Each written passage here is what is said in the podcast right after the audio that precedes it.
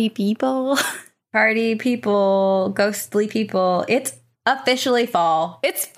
and I couldn't be more enthused. It is my favorite time of year. I just feel happier. I don't know.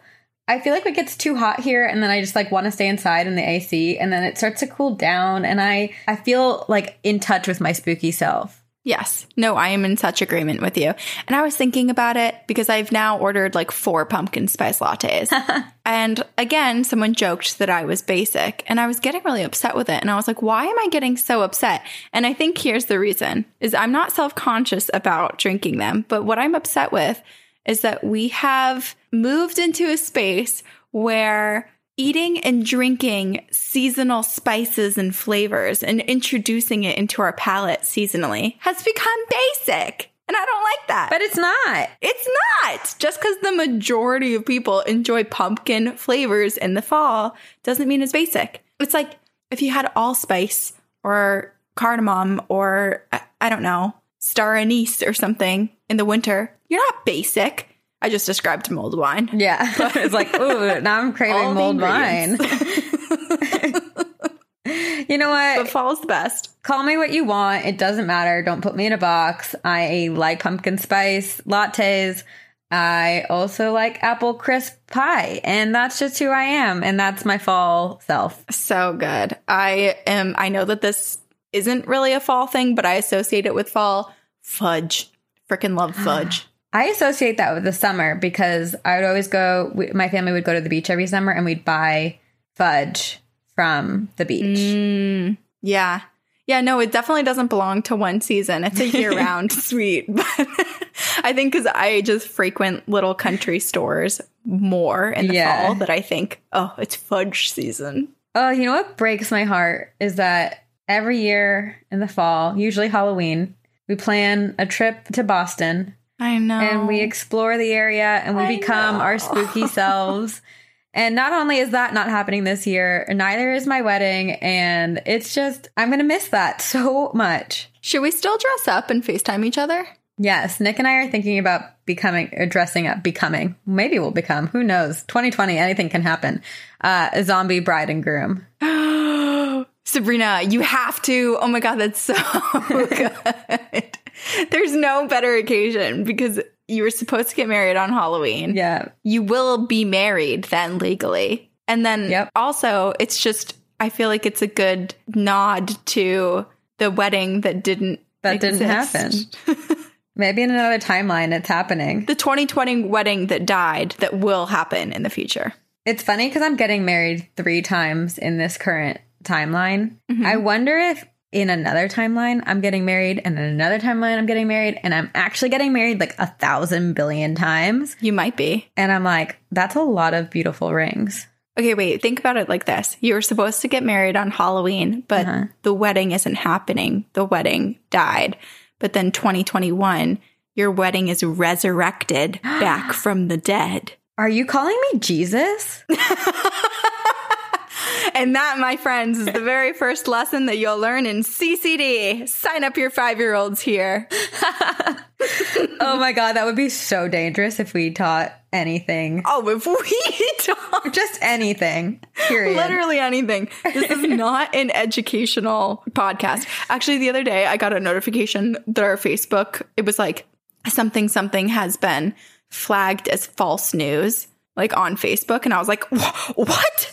And it was it was just a video that someone had posted about like the UFOs that everyone's been seeing that I talked about last last episode, but all of the UFOs, and I was like, "Okay, wait, they weren't flagging our Facebook; they were flagging just the general post that someone Yeah. reposted onto our page."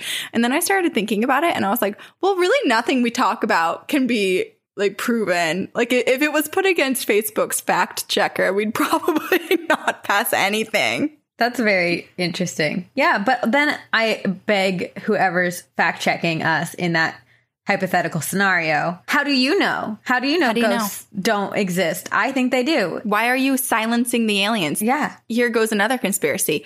Why is Facebook suddenly so interested in UFO photos? Hmm?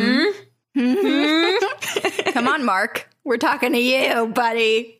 What are you hiding? Tweeting at Mark Zuckerberg right now. well, some some think that he himself could be an alien. So That's another conspiracy in and of itself. And now I'm starting rumors. Um, this is Two Girls, One Ghost. Two girls, one ghost. And we are your ghostesses. That's Corinne, our basic Hey. pumpkin spice latte gal. Conspiracy theorist. And that's Sabrina, the one who begs to be abducted by aliens every single week. The fact that that is now my label is concerning. Sabrina. It's your brand. It's That's my brand. The crazy cat lady who Beam me up. wants to be beamed up. You know, I love it. who doesn't want to be beamed out of the current situation we're in right now? I know. Take me away. but at least we have the opportunity to start shopping for new Halloween decor, fall decor. If you're like me, your Halloween decor went up September 1st, and I've been since shopping. And actually, let me give a little shout out to I didn't realize that she was a listener of our podcast. I just ordered something from her Etsy page because someone Wait, tell me. her Etsy page is Stoltz Kraft. It's S T O L T Z K R A F T. I should probably just put that in the show notes or something because that's hard to remember. Someone had posted it in our Facebook group months ago because they had purchased something from her. And I remembered it and I was like, I need to get that in the fall. So I got this miniature. It's called the Miniature World Little Ghost. Oh, okay, wait, hold on. Let me grab it. It's the freaking cutest thing I've ever seen. Wait, yeah, I want to see it. I'm so excited. It literally couldn't be more perfect. It is this tiny little glass jar, Oh. and inside oh. of it is this floating ghost. Ghost. Look at how petite it is. Oh my gosh, I love that. It's like everything I love. I really do have this weird love of miniatures. And then obviously ghosts. And it just hangs here. And I was like, oh, this is going to be up for Halloween. And then I've decided that it's subtle enough that I'm going Yeah. to keep it year round. That's a year round decor. Are you kidding? I Yeah. love it. it's one of those things where it's like it's a conversation piece. You know, someone comes over, they don't really notice it because you can't really tell from far away what it is. And then mm-hmm. when you walk up, you're like, why? And then I get to tell them about our podcast. So there's that. I am questioning why someone's coming to your place if they don't know who you are and they don't know the fact that we do a podcast. But True, I don't actually invite over strangers. I think there's been a total of three people in my apartment. And two of those people were my parents, and the other person was my grandma. So all of whom know about the podcast. But I still, meet people in public. I don't bring people. oh, you could you can make it into a necklace and then wear it around. Oh, I could. I'll have my Bigfoot painting in one hand and then this little miniature thing in the other. Oh gosh, everyone's gonna come up to you and talk to you, start conversations with Miss Corinne. I'm going to be the crazy lady that screams about ghosts in Boston Common. So That's your brand now. meet me there every day at 4 p.m. It's like performance. Yeah, I just started decorating for Halloween. And because of quarantine and being in my same space consistently and constantly and forever, and feels like I'm drowning in my house, it is amazing to have Halloween decorations up. It feels like I'm in a whole new place. It just gets me going. It's so great.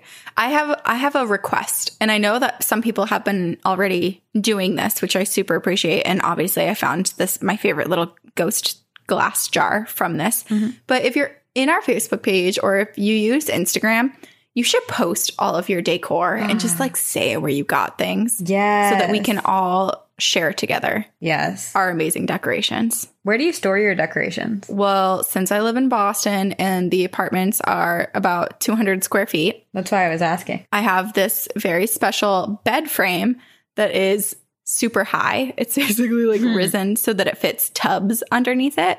So I have an entire plastic tub ah. under my bed of Love decor. it. Yeah. That's where the skulls live. Where you bury the bodies. Yes. First, I dry the skulls in the sun, pick off the extra flesh, fry up the brain matter, and suddenly I'm Silence of the Lambs. This is fucked. Yeah, I was just gonna let you keep going. no, I'm going to stop myself. It's going to get really dark. That's what we're here for. I know, but that's your role. I'm the one that just goes, oh, oh my God. I was really enjoying that though. That was nice. I mean, not nice, but like you know what I mean.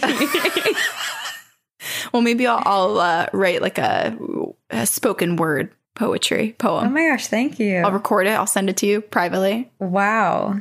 Yeah. I'm honored. You can make it your ringtone, caller ID, and I call you. It's like, I'm in public and it's just like, and then I ate the brain. I pickled it in vinegar for a few weeks and it really tasted. I like pickles. okay, this week we chose haunted antique stores.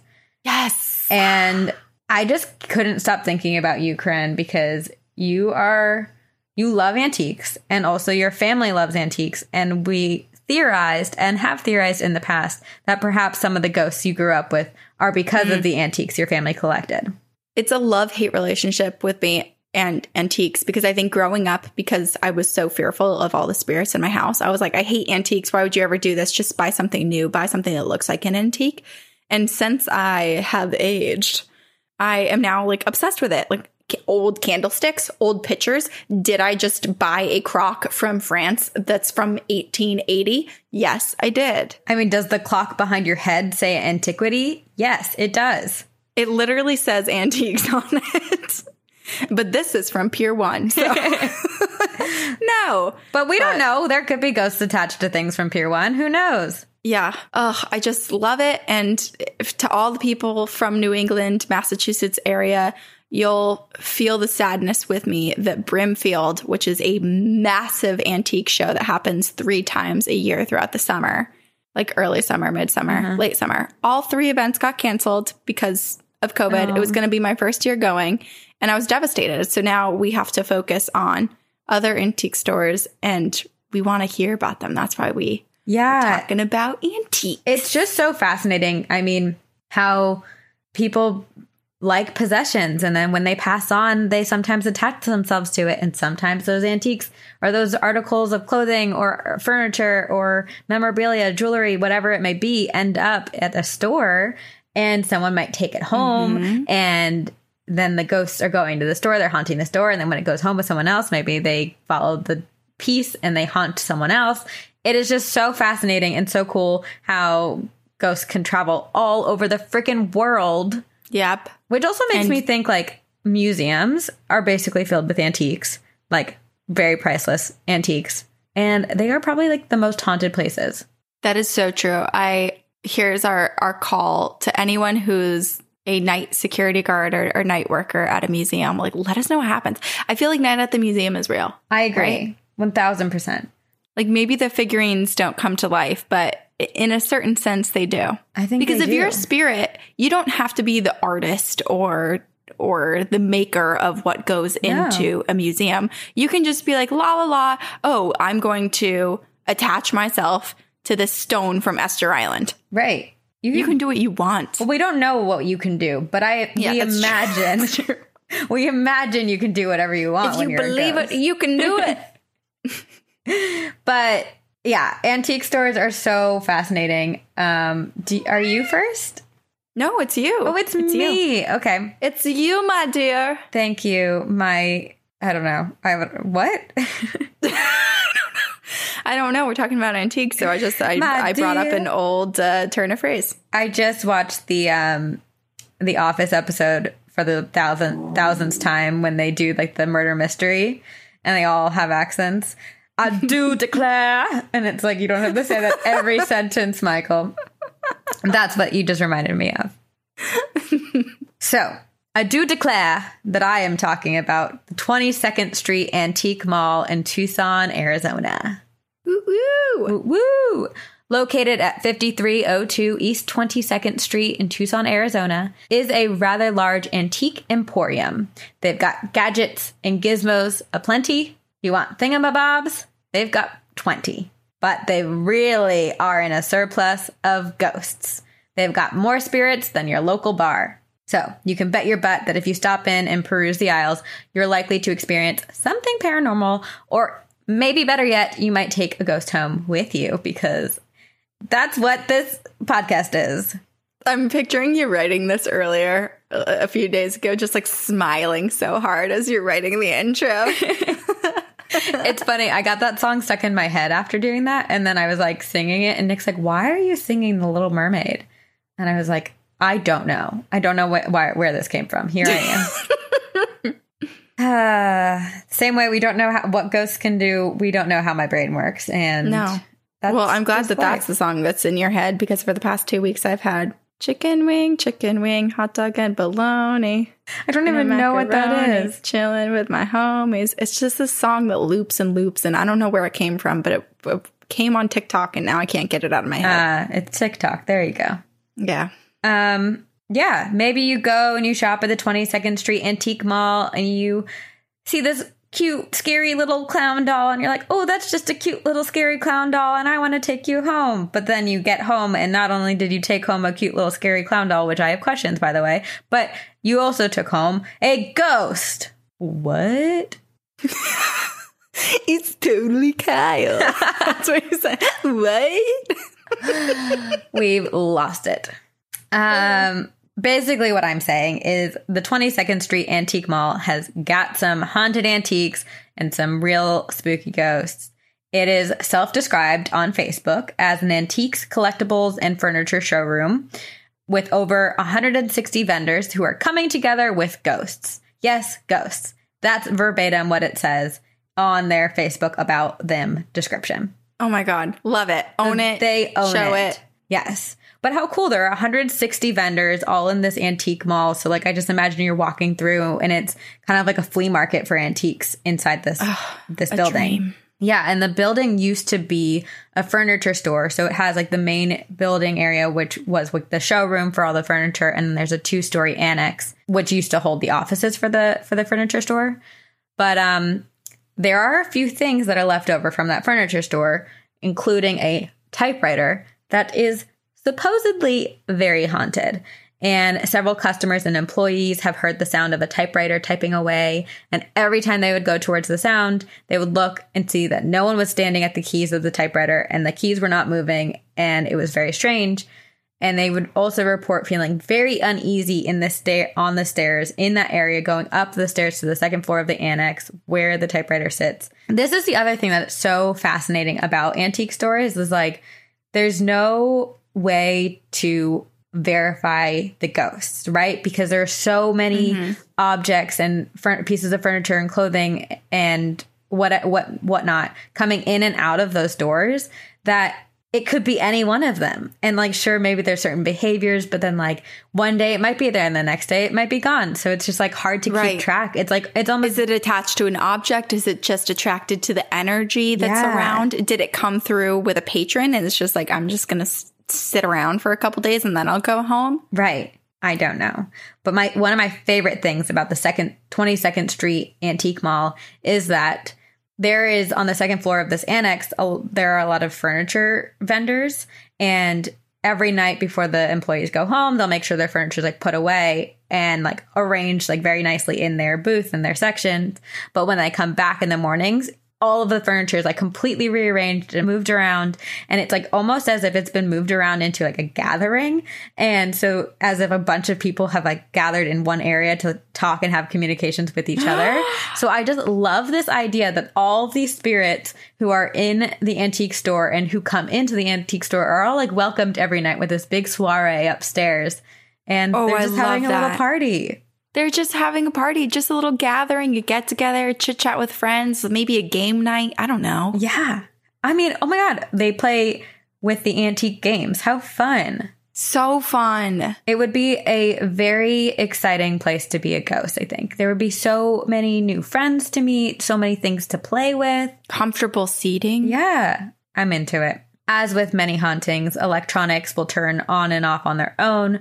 Radios will increase in volume on their own. And then when a customer or an employee will like walk towards it to try to turn it down, it already turned down on its own. And then they'll turn and walk away. And then all of a sudden it turns back up. So it's like kind of ghost like playing with them, I think, a little bit. Mm-hmm. One employee who still works at the mall detailed their experience, and this is so interesting. They were saying it was the holiday season and the mall was very, very busy, and they and another employee were approaching a doorway into the annex. And all of a sudden, as they were like getting close to the door, it felt like time froze and they got stuck in this little moment, but they were looking through the doorway and everyone was moving at a fast forward speed and like moving really fast through the annex, through the doorway. And yet they were still frozen and they felt like they couldn't move and they were just Ooh, staring. So disorienting. And it felt like hours, but it had only been seconds. And they came out of it and they both kind of looked at each other and were like, what the hell was that? And still to this day, they have no idea what happened. But how cool that, I mean, not cool, but at least how fortunate they were to experience it with another person. Right. It makes me wonder too is it a manipulation that a spirit puts onto someone else? Or if there's this little wrinkle, this little bubble of weird energy and time that you just accidentally step through? Yeah, I don't know. It, like, does it just exist all over the place and, and people are experiencing this like every day in places? It could just be like in a randomly in the middle of a field and people are like, wow, that was, I must be dehydrated. Like, what's happening? Right. Yeah, I don't know.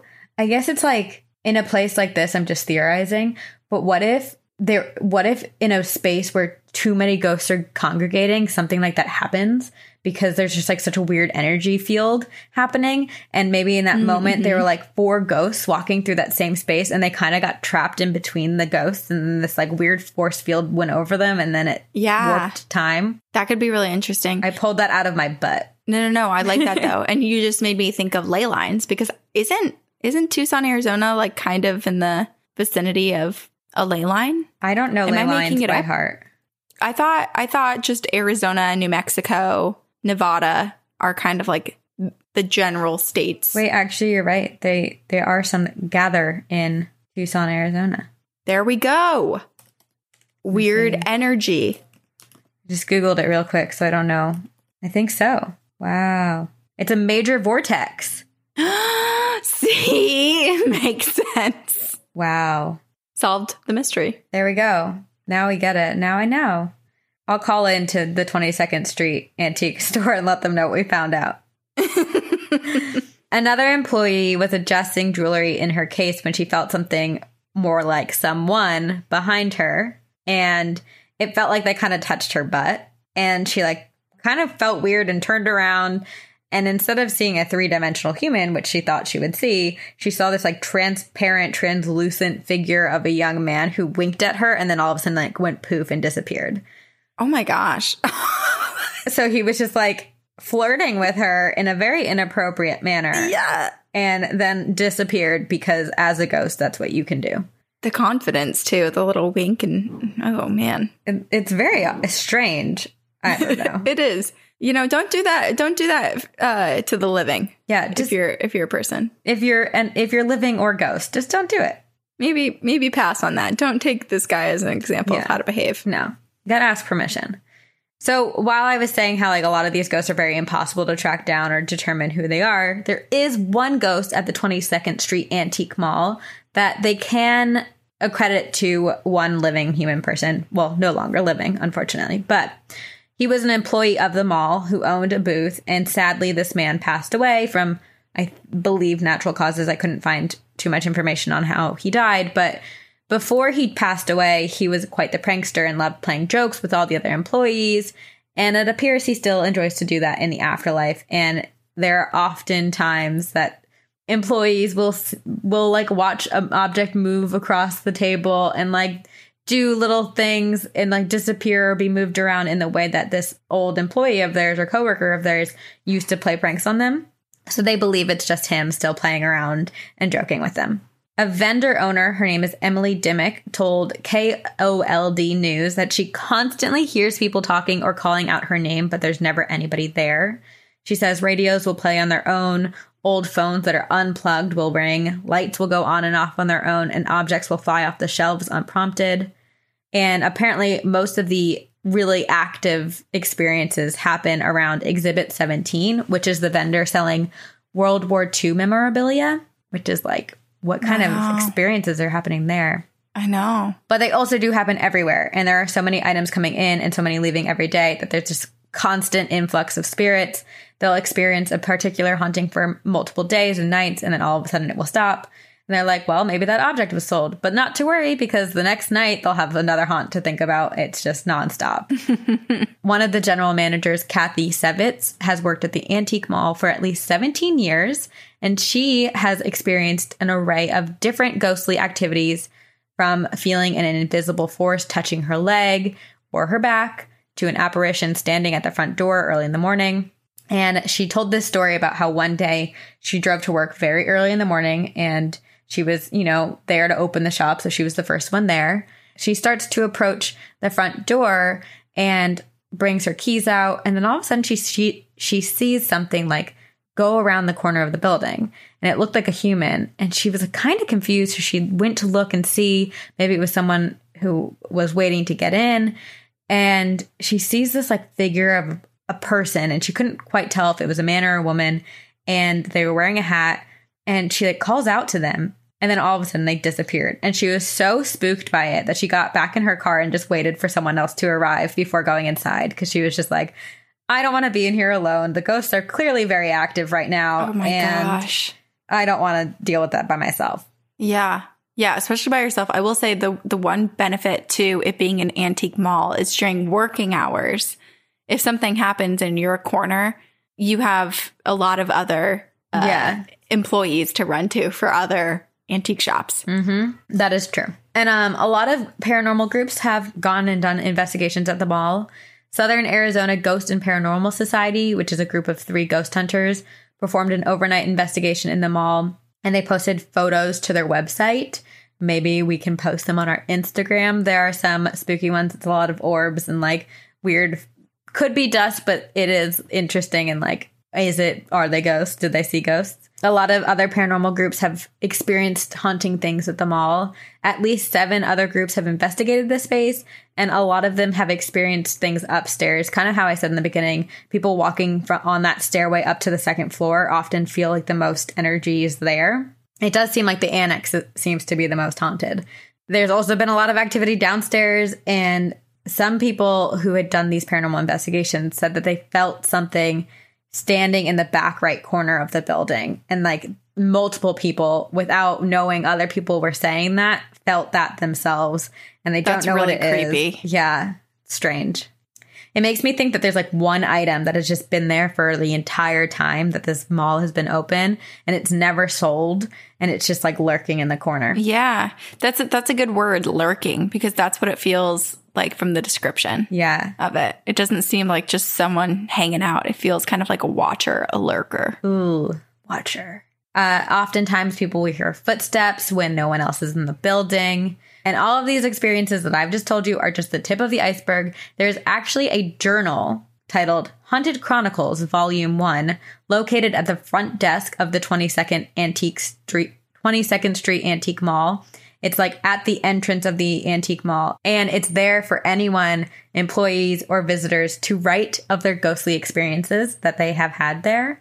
And oh, I love that. I could only find three of them online, but I'll read those to you. So, one customer who wrote their name as JJ said that they were approached one day by a tall, dark shadow in the back room. He was confused and asked for details about what happened to everything he once knew. This dark shadow approached JJ and was like, What happened to everything I once knew? Which is very oh sad. my god, wait, that yeah, that breaks my heart. oh, I'm picturing him as the the old man from Up oh, too. So I'm like, oh, Oh, that is heartbreaking. hmm. Another story described the encounter of this woman named Jennifer who was sitting on an old couch and all of a sudden two matchbook cars suddenly rolled out and bumped into the back of her foot. So like two cars just drove underneath the couch and hit her. Like, hmm, playful children ghosts? children. Uh, the third and last story that I could find was from a man named Mario, who, while he was shopping in the store, received a voicemail from his dead brother who had died four months earlier. what? Mm-hmm. Oh my god. Oh, full body chills, chills, chills, chills. I know. So those are the only entries that I could find online, but from the way that it is described, I'm I believe that there are tons and tons of stories in that Haunted Chronicles volume. And I guess the only way to find out is, Corinne, if you and I decide to make a trip and go to the 22nd Street Antique Mall one day. I am so down. Like I'm down for that. That sounds I'm I'm in for that one. and I have this dream where you and I have this like bus van thing and we just for a month we go around and we just visit all of the like haunted places we wanted to see and all of the just weird bizarre like museums I and would funky love things. that. I'm imagining Yeah. the Scooby Doo van but like branded with two girls, one ghost, just like driving around the country. But It'd I be so good. We I- just do weird stops, the weird, weird and wonky. but I do imagine like for all the antiques that we'd buy and the weird things we'd see, we would need an RV, a full RV. I mean, oh, let's just get one of those magical expandable buses, right? Or like we'll just get an extra trailer for our bus to tow with all of our antiques.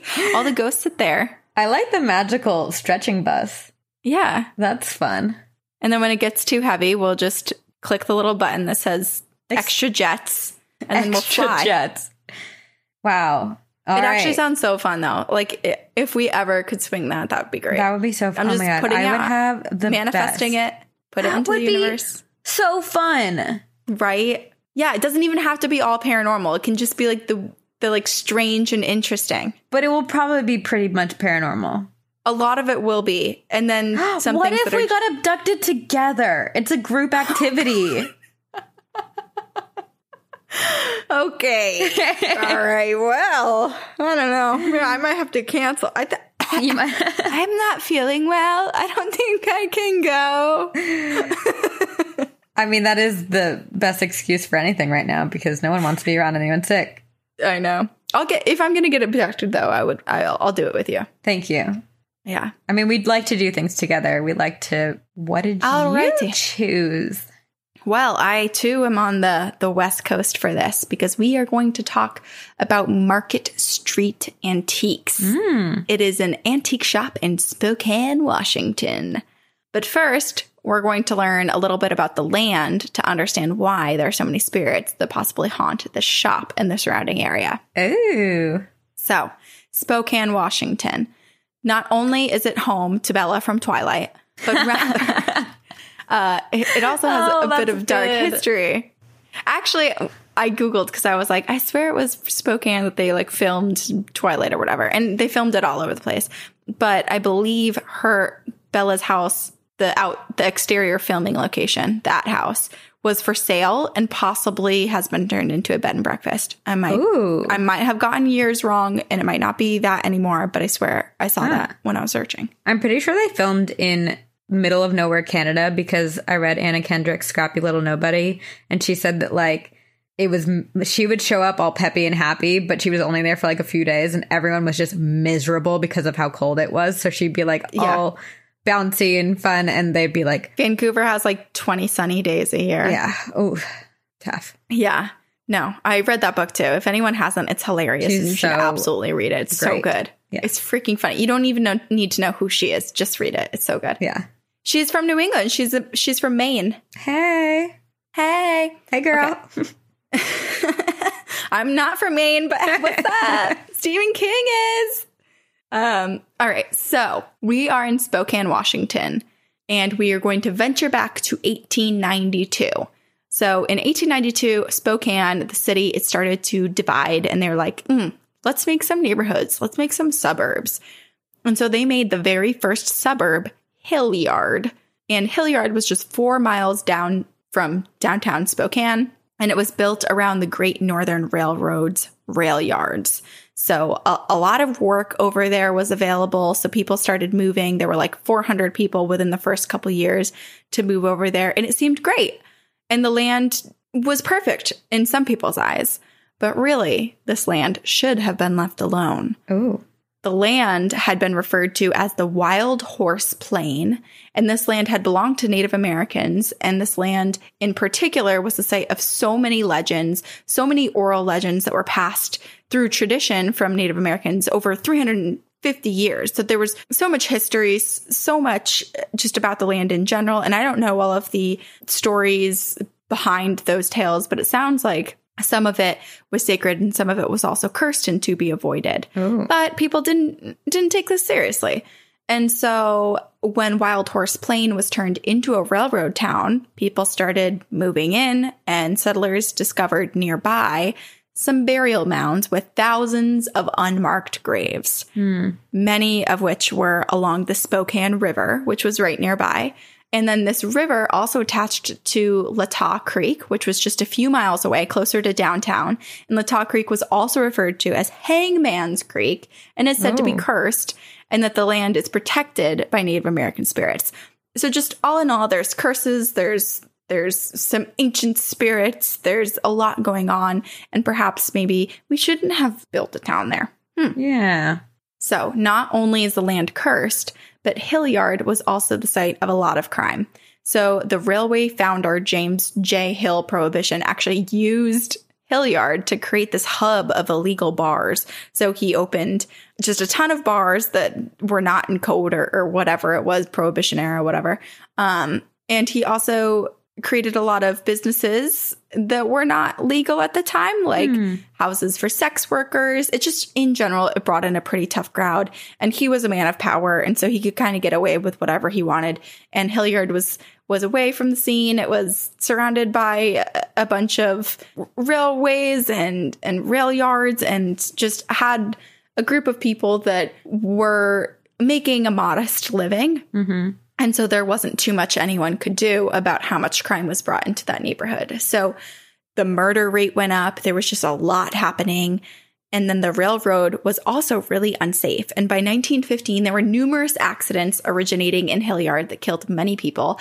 Then, oh, during World War II, an aluminum plant polluted the water. Then later, a diesel fuel and oil spill happened. Oh my then there was a cult rising of spiritualists, one of whom claimed to be a pope that was there to prep people for the apocalypse. And then not only that, but there were also four serial killers attributed to this neighborhood or associated with the neighborhood Robert Yates, John Craven, Douglas Perry, and John Wayne Thompson. So, okay, we're saying this land is is cursed and we weren't supposed to be there to begin with. And then it seems like every freaking decade there's something horrendous happening. Jeez. Yeah, there's a lot going on there. And if you're curious even more so about Hillyard and the surrounding area in Spokane, you can check out one of the many books written by Chet Kasky, which is where I got the majority of the information I just told you.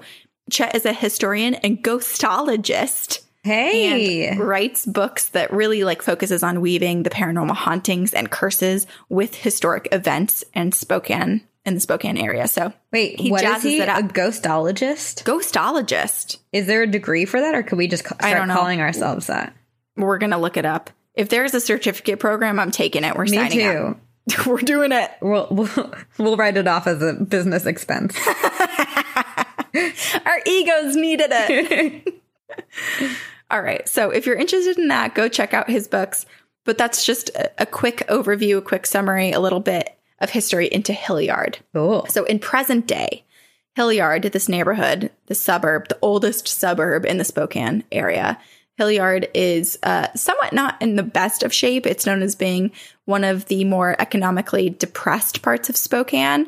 Um, they really had a hard time picking themselves up after the rail yards closed for good back in the 1980s.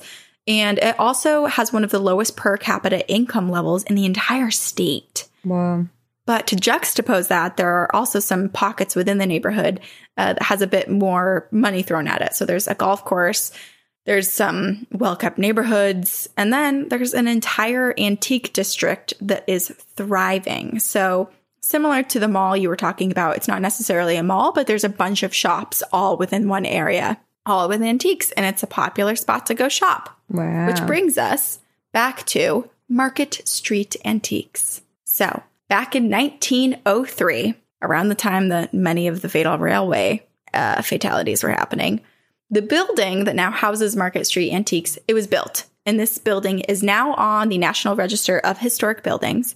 And it lived kind of an artsy life and actually a similar life to uh, the one that you covered. It first opened as a furniture store, so we have that in common. mm-hmm. And then it was a printing shop. And then around the 1950s, it likely changed hands again. And according to Chet, who was the one that I is the historian and and ghostologist, there was a family at one point who actually lived in that building. And this family had at least, according to record, at least 17 children. 17 kids. Just like want to give that woman in a round of applause. Oh my god, my pink Whitney hurts just thinking about it. Yeah, Gross. I mean, not gross. Life is beautiful, but but painful. But oh god, the pain, I can't. I can't. I have a bruise from getting a shot in my arm the other day. So I don't I'm gonna have a hard time. Someone's gonna have to put me under. Can you get anesthesia when you give birth? No, I'm not sure. You Can I can't. talk to my doctor? well wait. Uh, there might we might have to I might have to get abducted and, and use alien technology for my birth because I don't think we're advanced enough for what I need.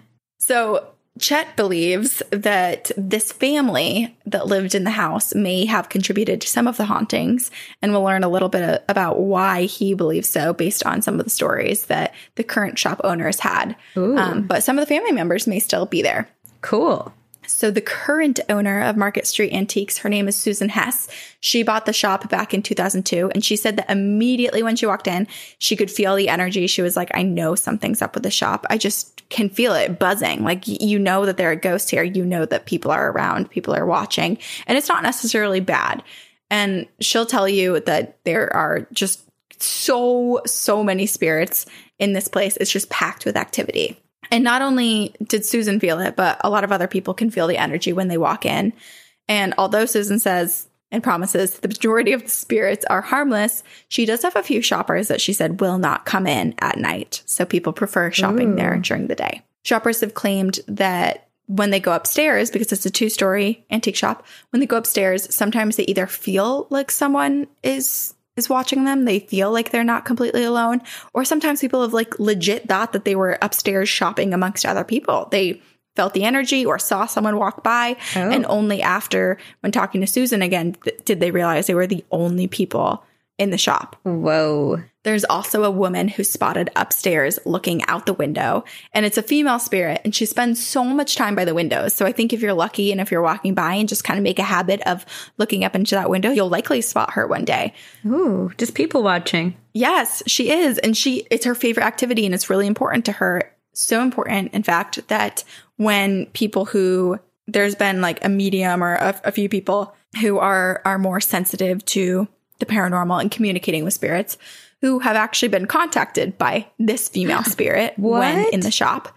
And this female spirit was like, Hey, yo, let Susan know that I really don't like it when the windows are blocked because I want to see Aww. out the window.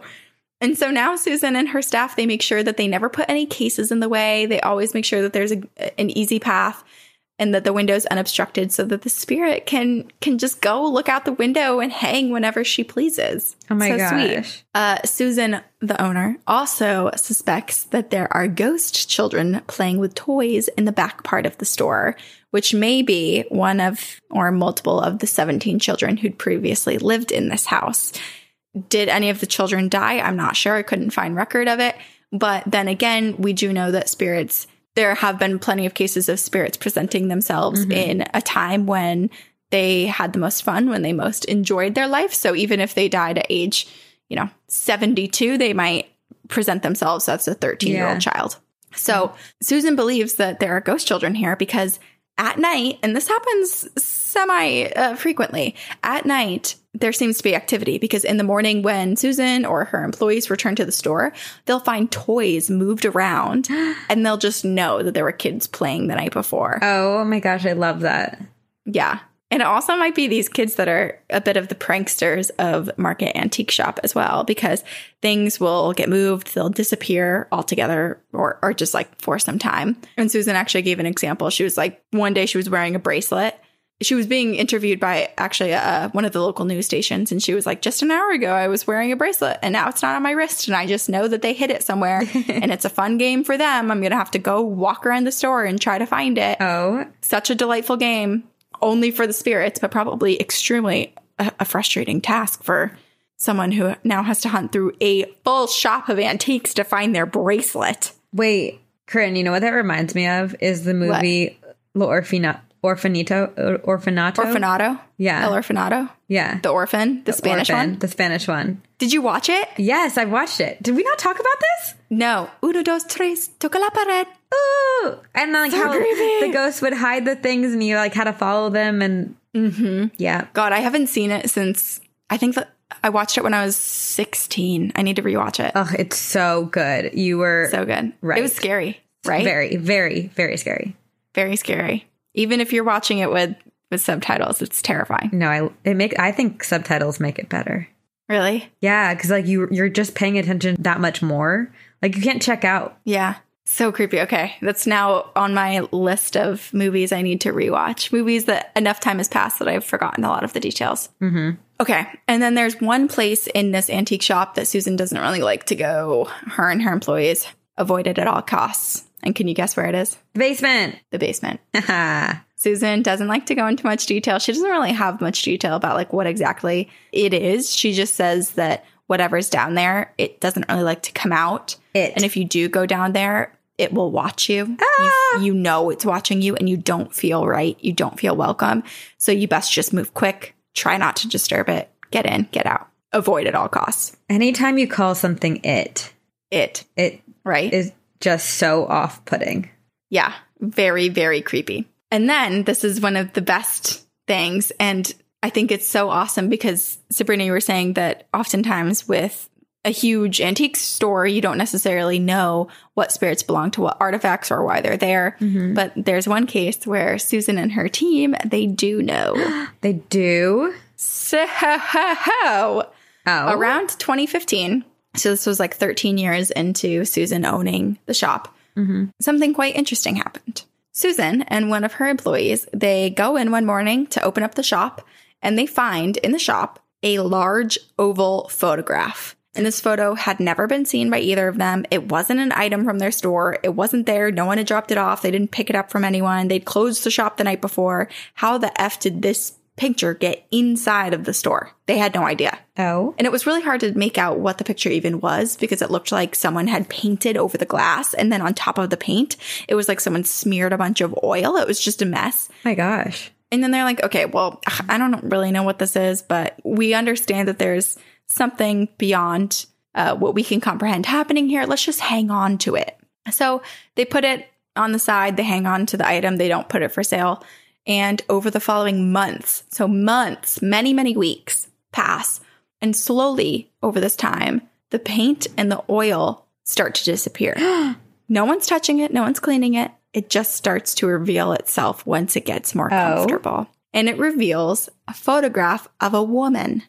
And on the back of this photo is text that says, From Grandma and the Martin Girls to Bessie 4 11 34.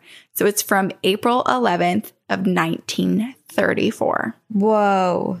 And so it was very clear to Susan and the rest of the employees that this photo was exactly where it needed to be.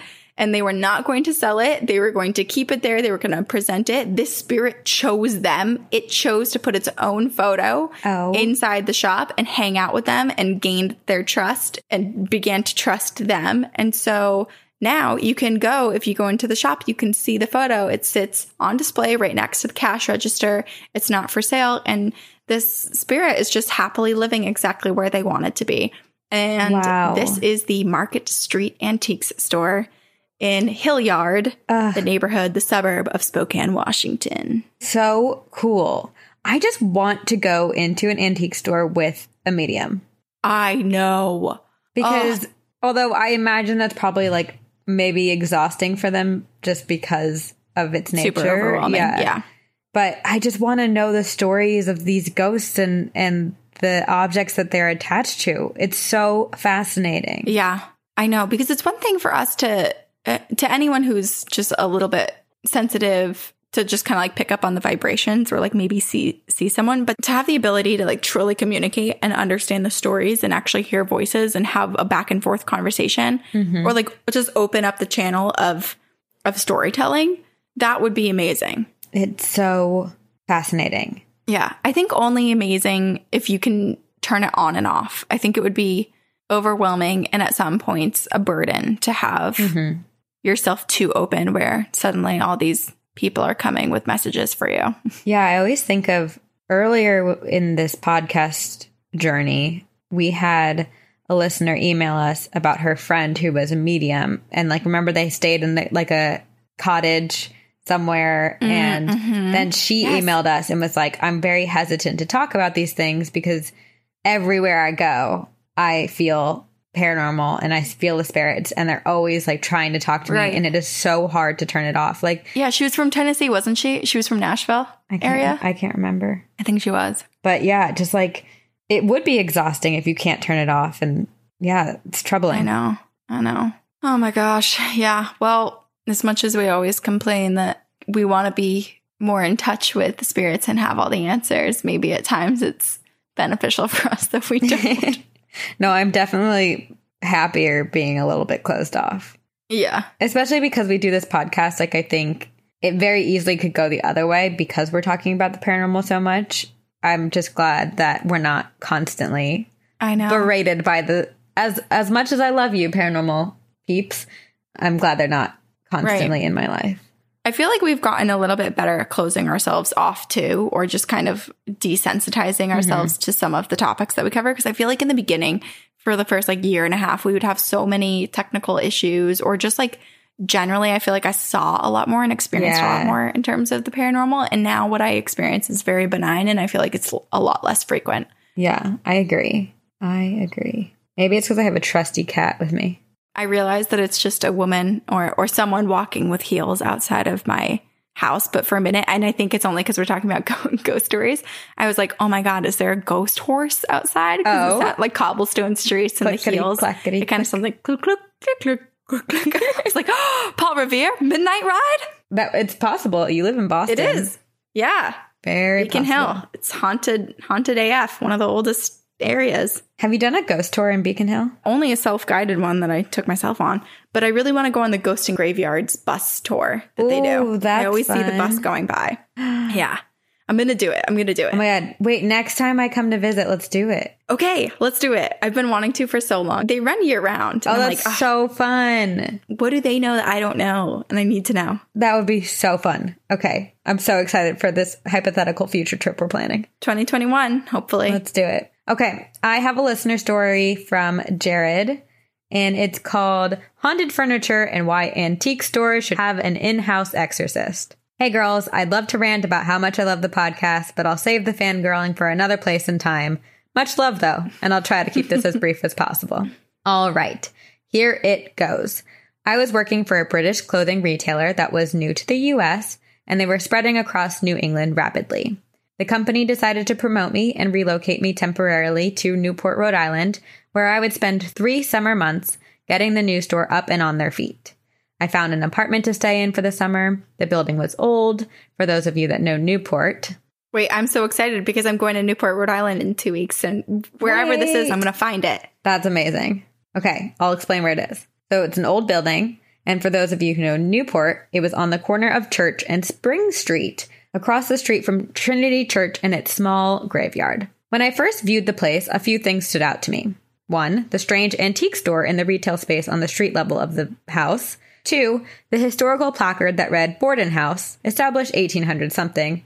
And three, the hairs that stood up on the back of my neck as the landlord led me through the side entrance to the second floor apartment. Ooh. You enter into a small room and then go up a narrow staircase that curved to the right and led to a small hallway, which was about six feet long, with a bedroom at the end, which would be my room, and another doorway that led to the rest of the apartment. The rest of the apartment included a dining room, a living room, a small kitchen, a second bedroom, and a third that was through the back hallway and secluded on the back of the house. It was furnished with pretty normal furniture, except in my room, which was decorated with a gorgeous antique bureau, vanities, and side tables. The bed frame was a large, beautiful antique with a massive headboard with an almost oriental painting on it. The landlord said that all of the furniture in the room came from the antique store below. I ignored the goosebumps and chills that scoured my body in the 70 degree June weather and agreed to take the place as I didn't have any other leads and I was pretty much desperate. All right, now on to the nitty gritty. I moved in. I unpacked my clothes, my toiletries. I added a few homey touches to make the place feel more like mine. I took my suitcases and totes and carried them to the back bedroom for storage. The room was long with an all white metal bed with white bedding. There was a small window next to the bed, and at the end near the door was an old wardrobe. Upon entering the room, I got an immediate sense that I was not welcome there, a feeling that I hadn't felt in the rest of the apartment. I put my luggage down and left the room immediately, not looking back and forgetting about the feeling almost immediately. I didn't experience anything abnormal right off. The house was old and there was another apartment that was occupied on the third floor, so occasionally I heard footsteps creaking, cupboards slamming, but most typical old house stuff. But then I started having crazy dreams. A lot of falling dreams where I would wake up sweating and panting. I brushed them off. There were other dreams that I don't remember, but they weren't typically good. I had never really experienced sweating in the night before. It could have been normal. However, I've not experienced dreams like that or waking up sweating since moving out of that place. Anyway, one day I had gotten home from a long day of work. I walked into my room and shut the door behind me.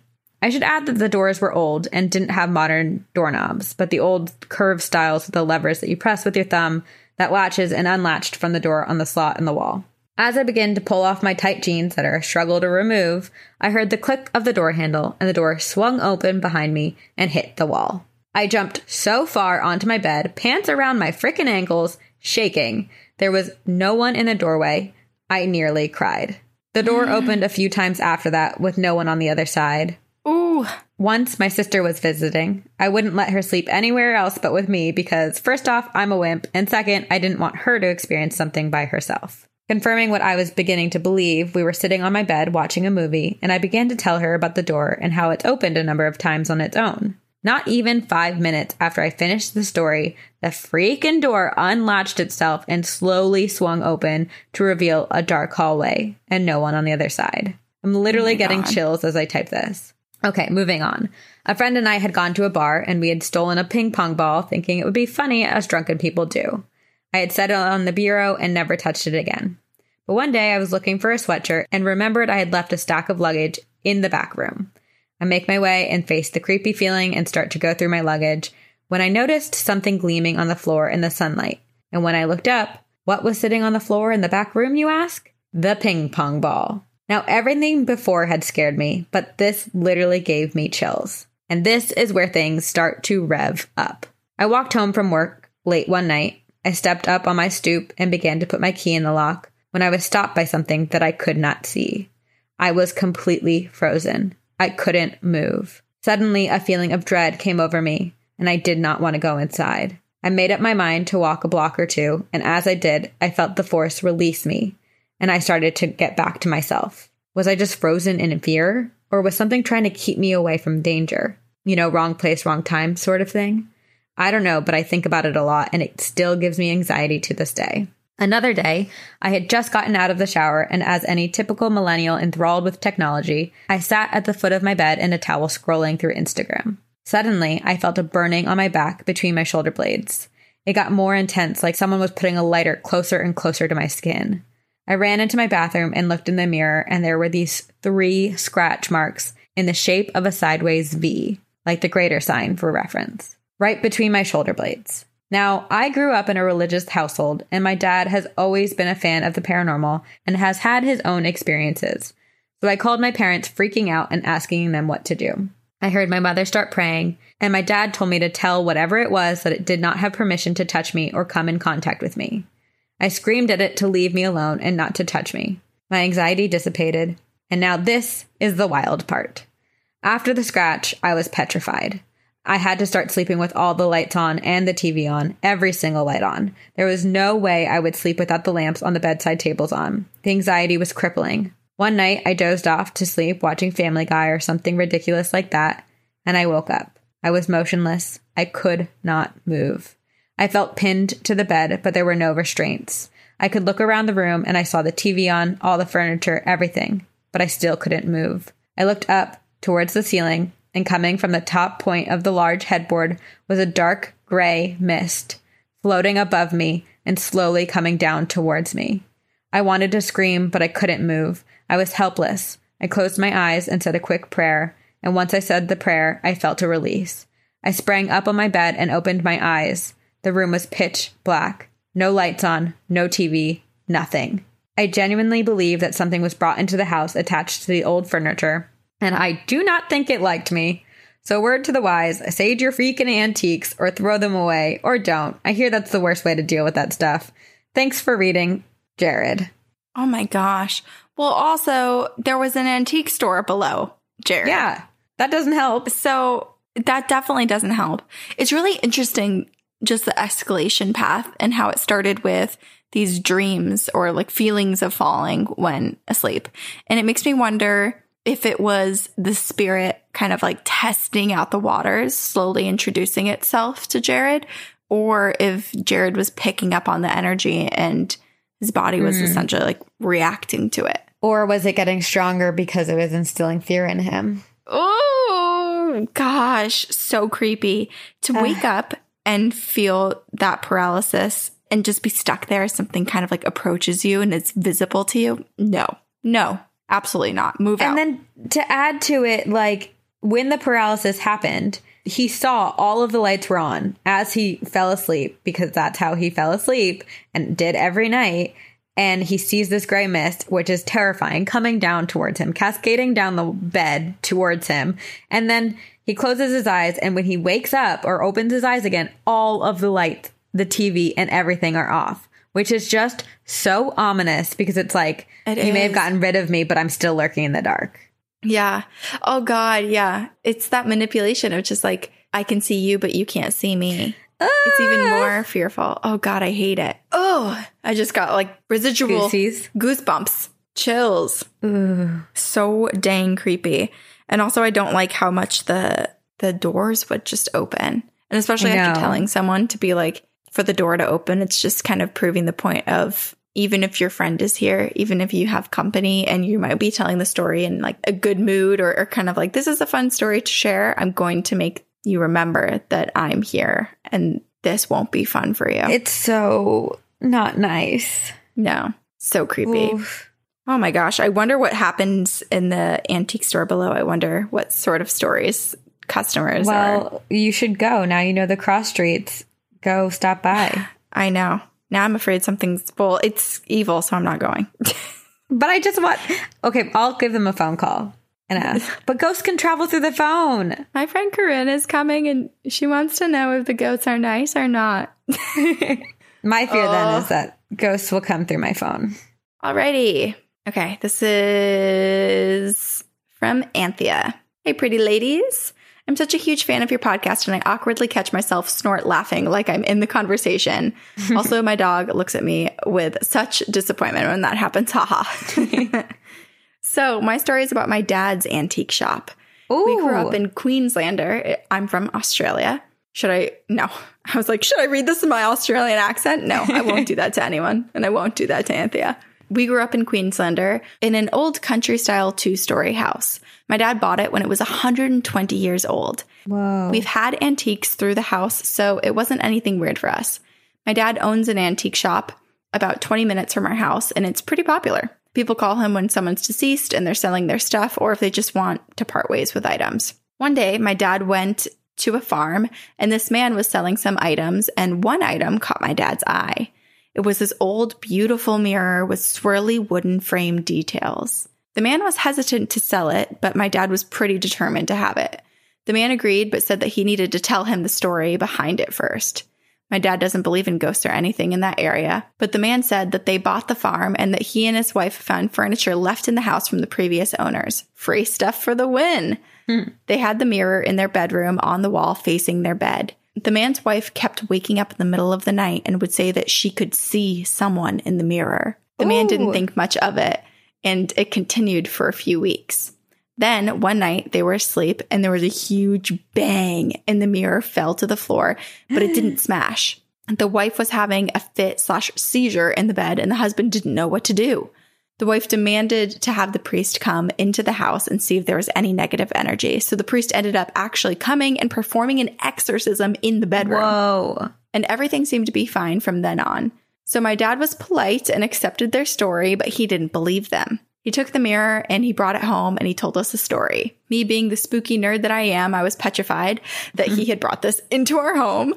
and a few nights later, my dad had hung the mirror in his bedroom exactly how it was in the previous house. Late one night, there was a huge bang, which woke both me and my dad, and the mirror had fallen on the floor, unsmashed. I was freaked out and demanded that he get rid of the mirror or I'd sleep outside with the dogs. Thank goodness he took it away because I don't like the dog bed. Haha. he took it to the antique store and has it hanging in the shop. And so many people will say that when they walk past, they either claim that they see someone out of the corner of their eye or they feel this really cold or uneasy feeling when they're near the hanging mirror. He's never been able to sell it. Oh. Love your podcast so much. If you ever want to come to Australia, I can show you all the spooky haunted spots. Thank you, Anthea. Anthea, your dad had to believe it to some extent in order to like get rid of it after hanging it in his bedroom. Right? It's really interesting too that no one is buying the mirror because to an antique enthusiast or just like a home decor enthusiast, the mirror sounds absolutely beautiful. Like, oh my Yeah. God, anyone like, oh, that's all the, it's like a real version of the Anthropologie mirror that everybody's been buying. At. That's exactly what I was just thinking about. Yes. So the fact that that didn't get snatched up within like a couple hours of it being in the shop just shows how much either negative energy it has around it or how much power the mirror has to keep it where it is. Maybe it wants to be there. I'd prefer that than Oh my than- god. My my What? refrigerator just like made a refilling noise and it scared the shit out of oh me. Oh my gosh. my heart. It skipped Not the beats. time, fridge. no. Read the room. Read the room. I would prefer that it wants to stay in the store than it has such bad juju that people don't want to buy it because then it's like, well, at least it's like satisfied where it is, not wanting to go haunt other people. Yeah. I know. I hope that it's not negative intent. I hope more that it's just like there's some spirit that lives in the mirror and just really enjoys being around people and seeing things and was too bored living in a home. So it was like, put me down, like bring me somewhere else where there's more action. I'm here for the party. I'm not here to watch you alone in your room. But the first home, it was a couple living in the bedroom and it freaked them out. And the wife had a seizure, which could have been unrelated. But the fact that at the same time that the mirror fell off the wall, the wife had a seizure is quite coinky dink to me and It's very disturbing. very, very terrifying. Oh God, I have chills again. And the priest came and did an exorcism. Like, That's true. they don't do that willy nilly. That's like a big no, deal. no, that's serious stuff. That's a really big deal. yeah. You're right. I was choosing to ignore that one fact because one I wanted major to believe it was okay. massive fact. Oh God. I wonder what will happen to this mirror if it will ever be passed on, you know? Anthea, can you send us a photo of it? No. Okay, well put in the, the caption a warning because I don't want to see it. I want to see it. I don't want to see the mirror part. I'll I'll look at the frame. We need to block out the mirror section because that's what scares me. Wait, no, I want to. Well, I mean, you're not actually looking into the mirror. I don't know. There's something about It won't show your reflection. I know, but still, for some reason, I feel like a picture of a mirror is like double exposure, double inviting whatever is there. All right, send us two emails. We're going to be really needy right now. One with the mirror scratched out in just the frame, and then the other one for me where I want to see the whole thing. Oh God. Oh God. I'll just see none of it. Or just send one and then I'll make Sabrina edit edit it and then send it to me. That's true. That's less work for, for Anthea. Yeah. So creepy. Wow. Uh, I love antiques. I hate antiques, but I love them. They're just so fascinating and and there's also so many Etsy stores of people selling like haunted antiques specifically I know. and on Craigslist. I really hope the crock, the, the utensil crock I just bought, is not haunted. It's from the 1880s from France. That's so cool. How'd you find it? It just was so pretty. I've been looking for a crock like this for like two years and I was really banking on finding one at Brimfield. And then I couldn't I couldn't find it. So I went hunting on Etsy and I found one. So you could say it chose me. It chose you. We'll see. I'll I'll do some cleansing. We'll have to do some sound cleansing, maybe some some herbs, something. Put my crystals around and near it. I don't know. Oh my gosh. We'll make sure it's not too. you have to send me photos of it when you get it. When does it arrive? I will. Uh, I kind of think it's coming on Friday. It should be coming on Friday. We'll see. I don't know because it's coming from France, so it could be like three months from now. but That's so exciting. I love that. well, you guys email us. You know the drill. It doesn't have to be about antiques. Could be about anything, anything and everything, paranormal related, spooky. We want to hear it. Tis the season. It's always the season in our heart, but especially now we're going into October, so Mm-hmm. you have no excuse to sit on your story. Now is the time to get on your computer, write it up, and email it to us at two girls, one ghost podcast at gmail.com. We want them, all of them. Send them, please. Send them. Send them, send them, send them. That was all just me. Wow. Psycho. Certified. Anywho, what was I going to say? Oh, hi. Here we are. Two girls, one goes. There's so many ways to. I just had like a major brain fart. Where'd you go for a minute? don't know. I really don't. I really, really don't. But there are so many ways to support us. You can rate and review us on iTunes. You can join our Facebook page or, or follow us on Instagram or Twitter. We're not great at Twitter, but we, our Facebook We're group, super not great at Twitter, but great. you can tweet us and we'll eventually see it. eventually, sometimes I like go through and I'm like, oh, this is funny. And I'll retweet, but I'm not, I, I wish that's like one thing that I wish Ghost would just take over, you know?